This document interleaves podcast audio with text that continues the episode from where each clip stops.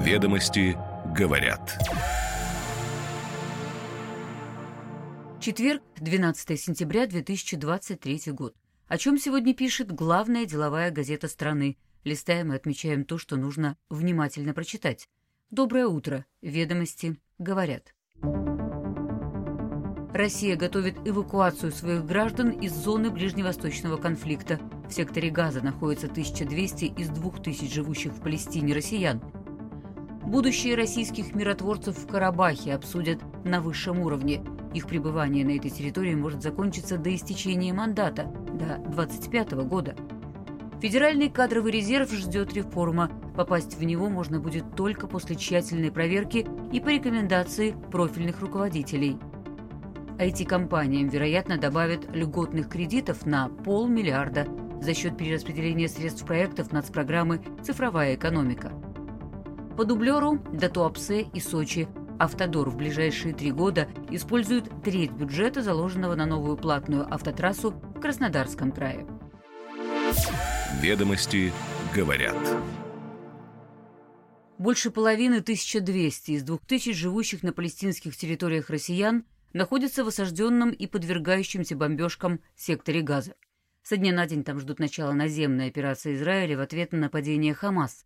МИД России составляет списки желающих выехать из зоны конфликта, но эвакуация из Газа провести будет непросто. Единственный возможный путь через КПП «Рафах» на границе с Египтом. Но и там сокращены возможности пропуска. Пункт временно закрывался как минимум 10 октября. Если возможность выезда беженцев через него будет перекрыта, все жители сектора окажутся в ловушке, говорят эксперты. Видимо, тогда международное сообщество должно будет разработать вариант массовой эвакуации, который будет осложнен проверками, ведь следует убедиться, что зону конфликта покидает именно мирное население, а не боевики. На данный момент о желании покинуть сектор газа заявили порядка 300 россиян, сообщили ведомостям в представительстве России при Палестинской национальной администрации. Посольство России в Израиле тоже принимает обращение об эвакуации по горячим линиям – при этом в МИДе напомнили, что желающие покинуть Израиль могут воспользоваться регулярными рейсами авиакомпаний. По состоянию на 11 октября, согласно официальной информации, жертвами атаки Хамас стали четверо россиян, шесть числятся пропавшими без вести, и дипломаты не исключают, что реальное число значительно превышает эти данные.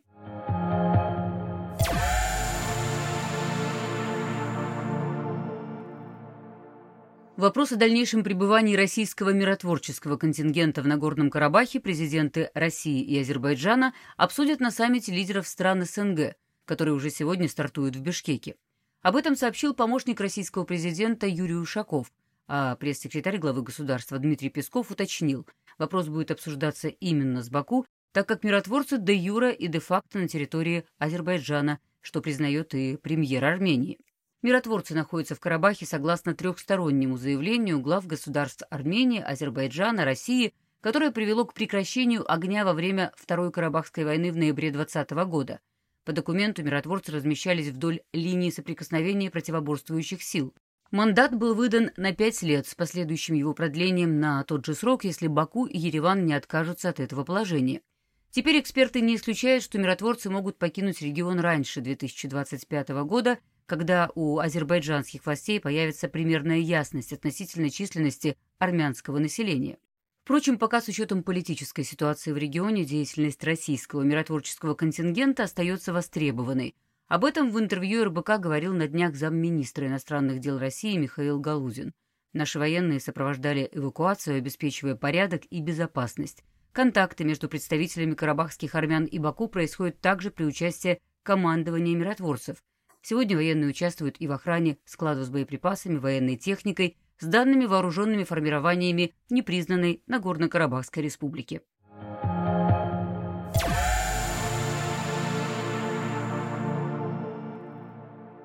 В России реформируют Федеральный кадровый резерв для замещения должностей на государственной гражданской службе.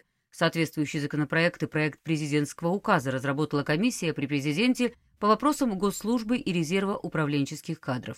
Ведомости говорят об этом со ссылкой на источники, знакомые с ходом подготовки документа. В ближайшие дни глава государства внесет законопроект в Госдуму, и уже после его принятия должен быть подписан и указ. Резерв будет формироваться для выбора кадров уровня заместителей федеральных министров, руководителей федеральных служб и их замов. Это на первом этапе. Дальше принципы планируется распространить на более низкие должности. Поскольку резерв будет межведомственный, его могут использовать для подбора кадров региональной власти и госкорпорации, и условно с улицы в резерв не попасть. Тут не будет работать принцип самого движения. Нужны рекомендации должностных лиц администрации президента, правительства, руководителей федеральных государственных органов и губернаторов. Формирование кадрового резерва силовиков, хоть и не публичного, уже формализовано, поясняют собеседники ведомостей. Схожий подход планируется ввести для гражданского реестра.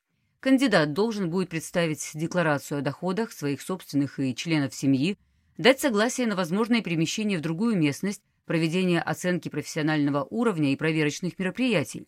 Кандидатам также необходимо проходить психологическое тестирование, потому что при отборе будут важны не только профессионализм, но и приверженность общегосударственным интересам, ориентация на достижение общественных, а не личных благ. И, как полагают эксперты, участники резерва могут войти в команду, на которую Кремль сможет опираться после выборов.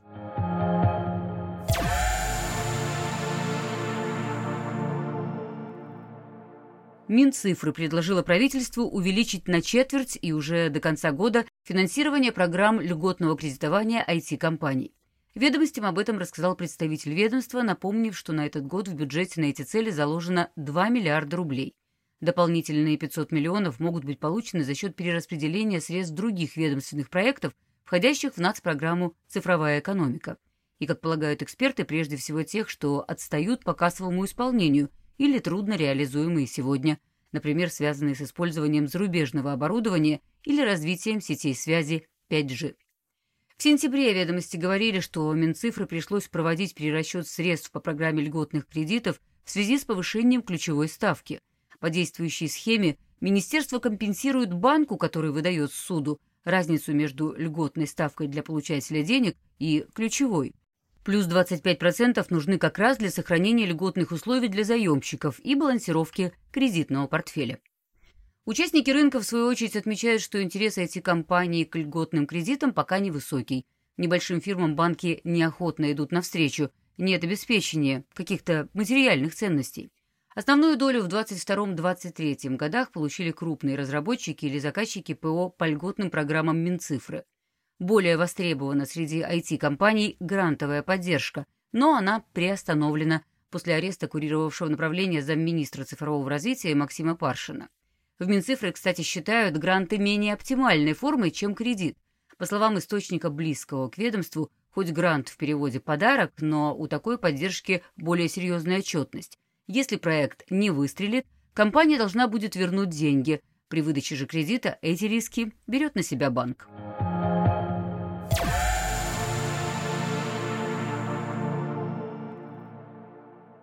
Автодор в ближайшие три года направит на строительство новой скоростной платной автотрассы от Джубги до Сочи в общей сложности 525 миллиардов рублей. Об этом ведомостям рассказал представитель госкомпании.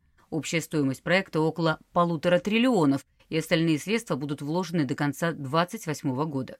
Финансирование будет идти за счет федерального бюджета, Фонда национального благосостояния и внебюджетных источников. Проект строительства платного дублера существующей двухполосной автотрассы обсуждается в правительстве уже много лет. Дорога протяженностью около 170 километров сильно перегружена в летнее время. Это основная трасса, по которой можно добраться на автомобиле из центральных регионов России до курортов Туапсе, Лазаревская, Сочи. Предполагается, что стройка будет разделена на 8 участков общей протяженностью около 140 километров.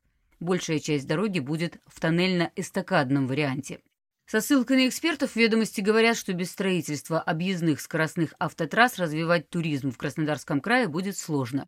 Регион – лидер по количеству турпоездок, а аэропорт Адлера и так несет большую нагрузку, поскольку другие близлежащие аэропорты закрыты. Доля автопутешественников составляет от 49 до 60%. Многие едут на море из соседних регионов, да и сама поездка на машине выходит дешевле.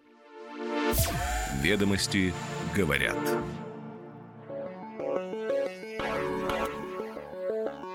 Каждое утро по будням «Ведомости говорят». Краткий обзор свежих публикаций главной деловой газеты страны. Следим за развитием событий и новыми трендами. До встречи завтра.